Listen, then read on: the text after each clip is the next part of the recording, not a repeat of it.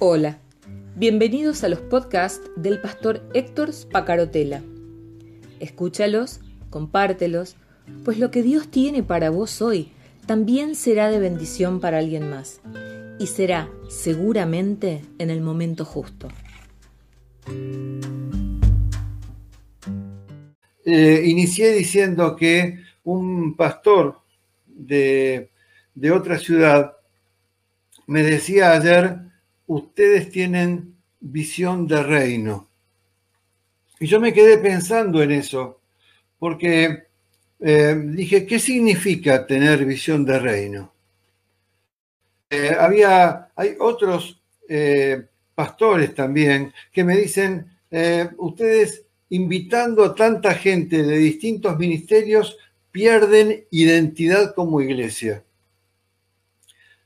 Claro, eh, nosotros hemos invitado y vamos a seguir invitando a pastores de otras organizaciones cristianas, porque justamente lo que buscamos es que pese a que nosotros nos organizamos, nosotros dependemos de una organización cristiana también, por supuesto. No somos una iglesia independiente. Cualquiera puede buscar nuestro fichero de culto en eh, la página web o en la página de Facebook de nuestra iglesia para ver que nos identificamos también con una organización cristiana. Sin embargo, buscamos que eh, adaptarnos a lo que creemos que Dios está pidiendo para este tiempo, para la iglesia de Jesucristo. No para la iglesia de la roca, para la iglesia de Jesucristo. Y les decía también que haciendo un breve repaso de lo que eh, hemos visto en el último tiempo, Hemos tenido al pastor Osvaldo de la iglesia menonita de General Roca. Hemos tenido al pastor Alberto de la Unión de Asambleas de Dios de Piedra Buena, al pastor Jorge Lemos de la iglesia cuadrangular, al pastor Mariano Corbalán de eh, otra organización cristiana, pastor carcelario en La Rioja, y así podría seguir mencionando los muchos hombres y mujeres de Dios, porque también hemos tenido pastoras y eh, las, muchas, las muchas personas que de distintas organizaciones están siendo parte de Iglesia de la Roca o del mover que Dios nos está pidiendo para este tiempo.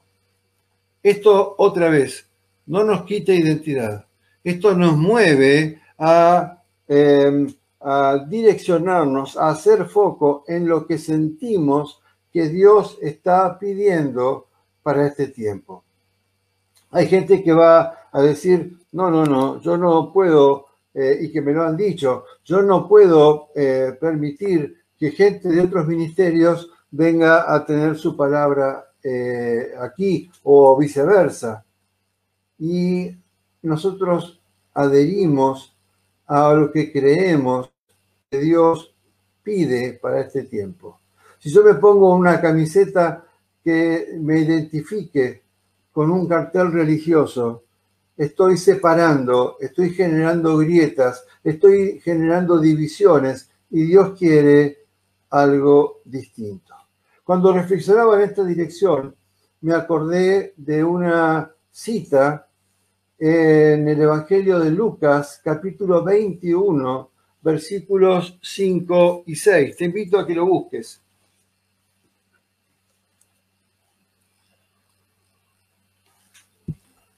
Evangelio de Lucas, capítulo 21, versículos 5 y 6. Eh, te, pongo un poco, te contextúo en esta, en, esta, en esta cita bíblica para que sepas de qué se trata. Eh, el centro, el edificio más alto y más destacado de la ciudad de Jerusalén era el templo. Todo el pueblo de Jerusalén estaba orgulloso de ese templo. Ese templo había sido destruido eh, o semi-destruido eh, durante el periodo de exilio en Babilonia y después fue reconstruido por grandes hombres de Dios. Eh, y luego fue destruido otra vez y reconstruido por Herodes, un eh, gobernante romano, de modo que ese templo era el corazón de la adoración del pueblo judío. El corazón de la adoración. Ellos estaban orgullosos de ese templo. Y en el ¿cómo? Y en Lucas capítulo 21, versículo 5, uno de los discípulos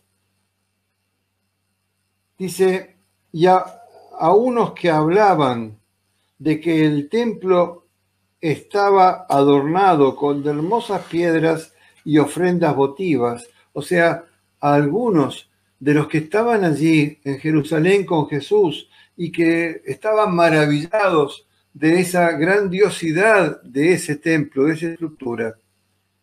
Jesús le responde, en cuanto a estas cosas que veis, días vendrán en que no quedará piedra sobre piedra que no sea destruida. Y allí comienza un largo discurso de Jesús que es eh, anunciado por Reina Valera como em, eh, los tiempos del fin. Y me gustaría centrarme un poco en esa dirección. ¿Por qué?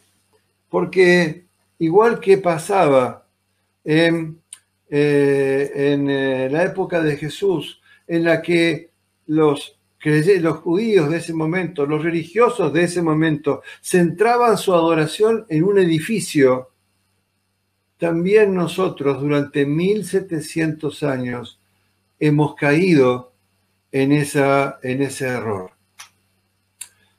Durante los primeros 300 años de, la iglesia no había templos. el templo de Jerusalén fue destruido en el año 70 después de Cristo, como anunció Jesús allí en Lucas capítulo 21. El templo de Jerusalén fue destruido en el año 70 después de Cristo y eh, nunca más hasta este momento fue reconstruido.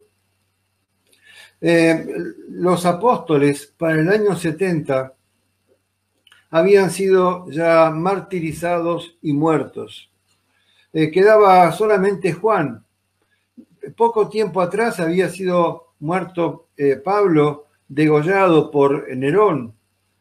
Ya Nerón tampoco estaba, pero las persecuciones seguían. Los, iglesias, los cristianos seguían siendo perseguidos, seguían siendo eh, buscados. Y esto obligaba a que estuvieran todo el tiempo moviéndose y no se reunían en templos, se reunían en casas. Las casas eran los lugares de adoración. Se reunían en casas de familia, donde compartían sus ágapes, sus comidas, sus almuerzos, sus cenas y, eh, y además compartían el recuerdo de la cena del Señor en cada una de esas reuniones. Así funcionó la iglesia en medio de las enormes persecuciones de los primeros 300 años eh, después de Cristo efectivamente no quedaría piedra sobre piedra. Pero en el año 312, después de Cristo, el emperador romano Constantino se convierte al cristianismo. En un gesto más político que religioso, el emperador Constantino se convierte al cristianismo. Y a partir de allí comienza la decadencia de la iglesia de Jesucristo. Allí, ¿qué pasó? Y como había, como la mayor parte de los, de los cristianos, de los eh, habitantes de Roma no eran cristianos y adoraban sus dioses, hizo falta fusionar los templos paganos para usarlos para la adoración a Cristo. Hizo falta fusionar las muchas de las creencias paganas para eh, em, eh, para adaptarlas a la adoración a Cristo. Pero además, hasta ese momento, hasta la conversión de Constantino, no había un clero, no había nadie que estuviera por encima de otro. Había personas que se destacaban por su liderazgo, por supuesto, pero no estaban espiritualmente por encima de otros. ni la iglesia necesitó durante 300 años un intermediario entre Dios y los hombres. Todos tenían la posibilidad de alcanzar a Dios, de acercarse a Dios, de adorar a Dios. En el año 312, la iglesia se convierte en la, iglesia, en la religión oficial del Imperio Romano. A partir de allí comienza la función sacerdotal. Comienza a generarse una casta social eh, que, que cumplía una función clerical. Y eso fue creciendo y fue creciendo en poder. Y esa casta social fue convirtiéndose, teniendo poder de reinado, de reyes, o de, eh, o de, o de, ser, o de nobles, y tenían tierras y terrenos que fueron creyendo, creciendo. Eh, durante los mil años de enorme oscuridad de la Edad Media, entre el año 400 aproximadamente y el año 1400, la iglesia pasó por un periodo espiritual de enorme oscuridad eh, em, espiritual. los, papas eran como reyes, los sacerdotes y los, y los obispos tenían, tenían responsabilidades de nobles y eran administradores de tierras y de terrenos. Viene después, perdón, viene después eh, la reforma, el periodo de la reforma. Y el periodo de la reforma trajo cambios en cuanto a, la labor clerical, pero no trajo cambios en cuanto a la, em, al templo, porque los protestantes empezaron a construir templos protestantes, iglesias protestantes los protestantes siguieron metiéndose en sus burbujas eh, religiosas, igual que lo hacía la iglesia de la Edad Media. No había clero, pero la gente siempre buscó que aquel que cumplía la función pastoral tuviera una función por encima del otro. Y entonces el pastor fue como un sacerdote. El pastor cumplía la función sacerdotal. Y la gente iba, y va todavía hoy en día, al pastor a tirarle de la camisa y a decirle, pastor, ore por mí, pídale a Dios por mí que tengo problemas, como que el pastor tuviera una posición de intercesión entre Dios y el hombre. De una forma o de otra, la iglesia protestante, las iglesias evangélicas, en muchos aspectos no han sido reformadas. Lo digo con mucho dolor, pero con un absoluto realismo. Las iglesias evangélicas y protestantes, que ya han cumplido 500 años desde la Reforma, siguen, siguen adorando el templo, siguen buscando que sus pastores y líderes eh, se comporten como sacerdotes. Y entonces, como hizo Jesús, aquí citado en Lucas 21, también ahora, en el año 2020, Dios tuvo que hacer que no quedara piedra sobre piedra. Que no quedara piedra sobre piedra de nuestra religiosidad cristiana evangélica. Cerró los templos. Los edificios siguen estando, no fueron destruidos físicamente, pero Dios decidió cerrar los templos. En el año 2020, Dios dijo, basta de templos. Pero algo más, en el año 2020, Dios dijo también, basta de organizaciones. Las, organizaciones jurídicamente deben seguir existiendo porque le dan seriedad eh, a, las iglesias, a las distintas congregaciones, pero ya el centro no es la organización cristiana. Dios necesita, la gente necesita que ya no nos pongamos una camiseta de un club. Dios dijo, basta al templo, Dios dijo, basta las organizaciones, Dios dijo, basta de pensar en pastores como sacerdotes.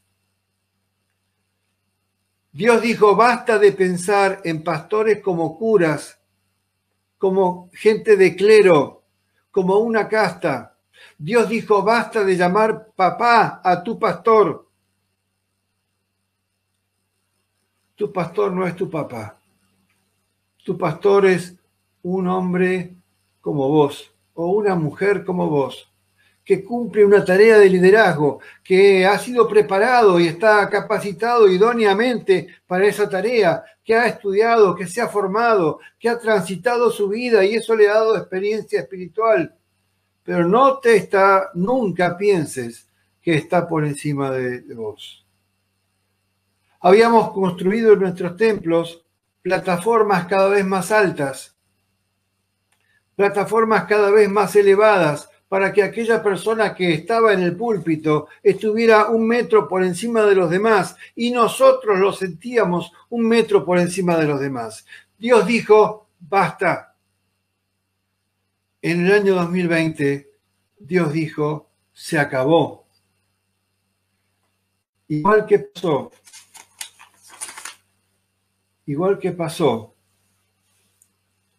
en el año 1, el año 1 del cristianismo, en el que se destruye el templo que era objeto de adoración y se destruye la función que cumplían los sacerdotes del templo. Hoy Dios dice basta. Hay, em, durante los primeros 300 años hubo persecuciones eh, eh, políticas. Los mataban, los quemaban en los circos romanos los perseguían, los mutilaban, los aserraban, los, los torturaban de miles de formas distintas, los crucificaban a los cristianos. Hoy, por lo menos en Occidente, no nos están persiguiendo militarmente. Pero hoy hay un agente creado por Dios que viene a marcar el tiempo el fin del que hablaba Jesús en Lucas 21. Ese agente creado por Dios se llama COVID-19 y lo viene después del COVID-19.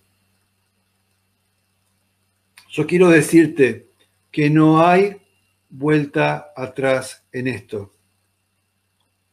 Van a ver seguramente aquellos que eh, sigan buscando adorar al templo, construir templos cada vez más bonitos o intentar construir templos cada vez más bonitos.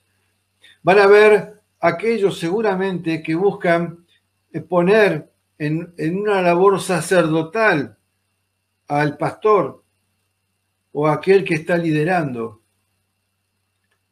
Pero yo quiero decirte que esto no tiene vuelta atrás y que así como pasó en el siglo I, estos mil novecientos y pico de años, estos mil setecientos años desde Constantino hasta ahora, de una iglesia clerical, aparatosa, institucional, eh, em, eh, eh, cerrada, encerrada en sí misma, se acabó para siempre. Cuando Jesús hablaba del tiempo del fin, no estaba diciendo que se iba a partir el planeta Tierra en dos y que se iba a caer en dos. Estaba marcando el fin de una etapa. Y hoy también Dios está mostrando el fin de una etapa. Yo quisiera que pudieras reflexionar sobre esto. Eh, la mayor parte de ustedes, de los que me están escuchando, son gente de iglesia, que pudieras reflexionar sobre esto, porque créeme, y no tengo una voz profética, pero creo que estoy hablando en nombre de Dios con lo que digo. Créeme que esto no tiene vuelta atrás. No tiene vuelta atrás. Héctor, ¿vos me querés decir que ya no va a haber templos? ¿Que no lo vamos a poder congregar físicamente? Probablemente sí, claro, por supuesto. Vamos a tener lugares de reunión, pero no podemos seguir adorando estructuras de paredes cuando la gente afuera se está muriendo. No podemos seguir adorando estructuras de paredes, eh, eh, costosos eh, equipos de audio, costosos sistemas de iluminación, aparatos teatrales, aparatología teatral que forma un escenario, como decía Kierkegaard, el famoso filósofo, que armamos, armamos nuestros cultos como si fueran obras de teatro. Se acabó. Se acabó. Esto ya no sirve a ojos de Dios. Y el virus ha sido el agente que desarmó la religiosidad, igual que durante los primeros 300 años del cristianismo, los romanos fueron el agente que desarmaron la religiosidad de aquellos judíos que después se adaptaron al cristianismo. Posiblemente haya muchas cosas que tienen signos de interrogación para vos y para mí. Haya muchas cosas que no te podamos entender porque estamos en un periodo de transición que va a llevar por lo menos una generación. Una generación son 40 años. Este periodo de transición va a llevar más muertes, más sufrimiento, más dolor, Ayer, eh, antes de ayer, se fue el pastor Francisco Ojeda, de aquí del Calafate. De los pastores amigos y cercanos a nosotros de la provincia de Santa Cruz, este es el séptimo que se lleva el COVID. Y, y, eh, y se va a seguir llevando gente, y va a seguir generando dolor, y va a seguir rompiendo estructuras con nuestro dolor, por supuesto, ¿a vos te parece que los cristianos la pasaban bien siendo perseguidos? Teniendo que esconderse en catacumbas, en subterráneos, por las persecuciones de los romanos. No les gustaba nada, no los divertía, no la pasaban bien, para nada. Igual que tampoco la estamos pasando bien nosotros. Pero Dios muestra, igual que mostró Jesús, el fin de una era, el fin de una etapa que ya no sirve a ojos de Dios. El templo ya no será reconstruido. Igual que el templo de Jerusalén, ya no será reconstruido. Habrá quienes intenten pegar ladrillo sobre ladrillo o abrir nuevamente sus puertas. Por supuesto, otra vez, vuelvo a decirlo, también nosotros como congregación, cuando se pueda, empezaremos a reunirnos, pero no centrando nuestra adoración en el templo. En el Evangelio de Lucas, un poco más adelante que el versículo que te, que te mencioné antes, eh, Lucas 22, versículos 24 al 27. Buscalo y anotarlo, por lo menos para reflexionarlo. Lucas 22, versículos 24 al 27.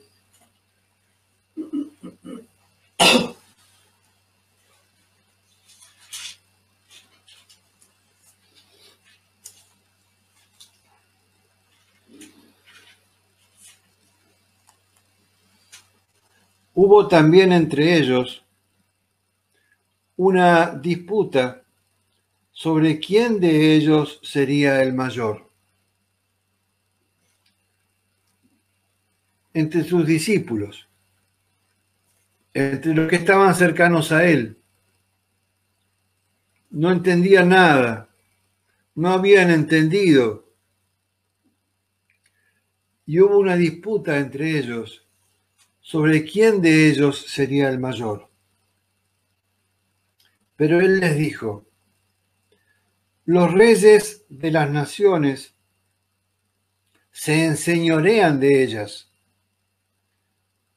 y los que sobre ellas tienen autoridad son llamados bienhechores. Mas no será así entre vosotros si no será el mayor entre vosotros como el más joven, y el que dirige como el que sirve. Porque, ¿cuál es el mayor? ¿El que se sienta a la mesa o el que sirve? ¿Qué dirías vos?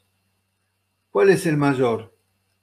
¿El que se sienta a la mesa o aquel que viene y le sirve la comida? Jesús dice, ¿no es el que se sienta a la mesa? Mas yo estoy entre vosotros como el que sirve. Y esto va dirigido especialmente a aquellos que de una forma o de otra tenemos una responsabilidad de liderazgo. El fin de la era como venía dándose en los últimos 1700 años, ya fue anunciado y está comenzando. El fin de la era ya está comenzando. Ahora es responsabilidad de cada uno de aquellos que tenemos gobierno espiritual sobre otras personas. Es responsabilidad nuestra portarnos como el que sirve y dejar de buscar plataformas de un metro de altura para ponernos por encima de los demás. Empecemos a reconstruir la iglesia de los primeros 300 años. Las persecuciones vienen y las persecuciones vienen porque es la única forma en que haya cambios. Sin persecución no hay cambios. Sin persecución seguimos encerrados en nuestros templos. Otra vez te lo digo, Dios dijo basta. Dios dijo, así no pueden seguir. Dios dijo, están perdiendo el tiempo han desperdiciado 1700 años de historia de la humanidad, peleándose entre ustedes, generando grietas, matándose unos a otros en mi nombre, dice Dios. Ya basta de eso.